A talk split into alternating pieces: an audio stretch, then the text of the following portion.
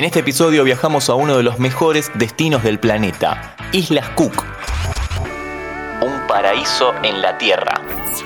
Según el libro Best in Travel 2022, ocupa el puesto número uno de destinos y veremos por qué. Carry on. Ponete los auriculares.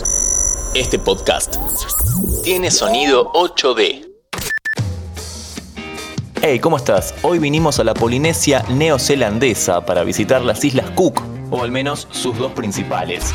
¿Por qué elegimos estas y no otras? ¿Es un viaje muy costoso? ¿Qué lugar es imperdible? ¿Una parte de la isla fue bendecida? Empecemos, dale.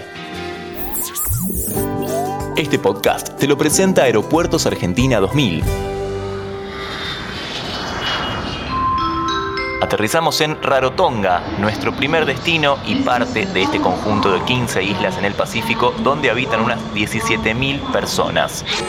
Rarotonga es la isla más grande y vendría a ser la que concentra la mayor cantidad de turismo. Y para responder la primera pregunta, sí, es un viaje carísimo, así que disfrutemos cada momento.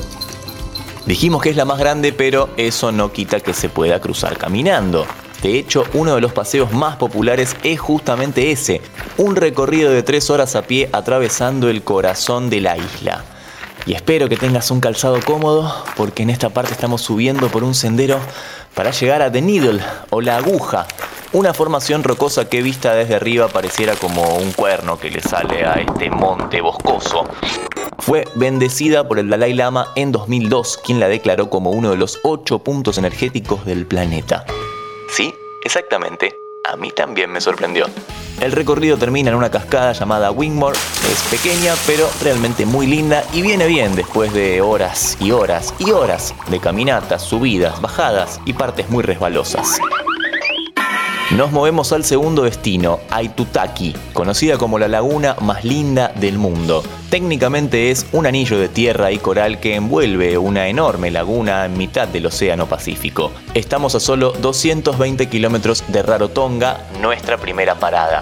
Este es un sitio muy costoso para visitar, creo que más que el anterior, tiene muy pocos habitantes, solo 2.000 personas, y es el favorito para las lunas de miel prácticamente casi todo está pensado para parejas. Estamos recorriendo el pueblo y realmente es uno de los lugares más tranquilos que se pueden encontrar. Tenemos una estación de policía, un banco, muchas, muchas iglesias de todo tipo y eso es todo. No hay mucho más que hacer en el centro, pero bueno, había que conocerlo. Llegamos a una de las islas dentro de la isla, valga la redundancia, llamada Honeymoon Island. En castellano sería La isla de la luna de miel, y se llama así porque hace un tiempo se casaron unos canadienses ahí y bueno, y le quedó el nombre básicamente. Es muy, muy, muy, muy, muy pequeña.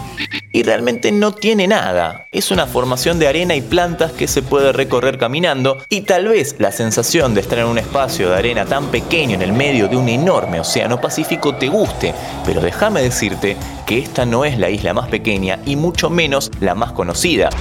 Última parada, One Foot Island. Pero antes te cuento que este podcast te lo presenta Aeropuertos Argentina 2000. Decíamos, One Foot Island. Es un pequeño banco de arena como si fuese ese típico dibujito de la isla diminuta con una palmera donde solamente entra una persona. Bueno, entra más de una persona, pero es muy pequeña y de donde estamos se puede cruzar caminando por el agua hacia la parte principal de la isla.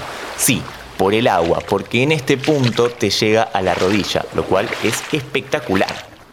Dicen que si venís a Islas Cook y no pasás por One Foot, en verdad, no viniste.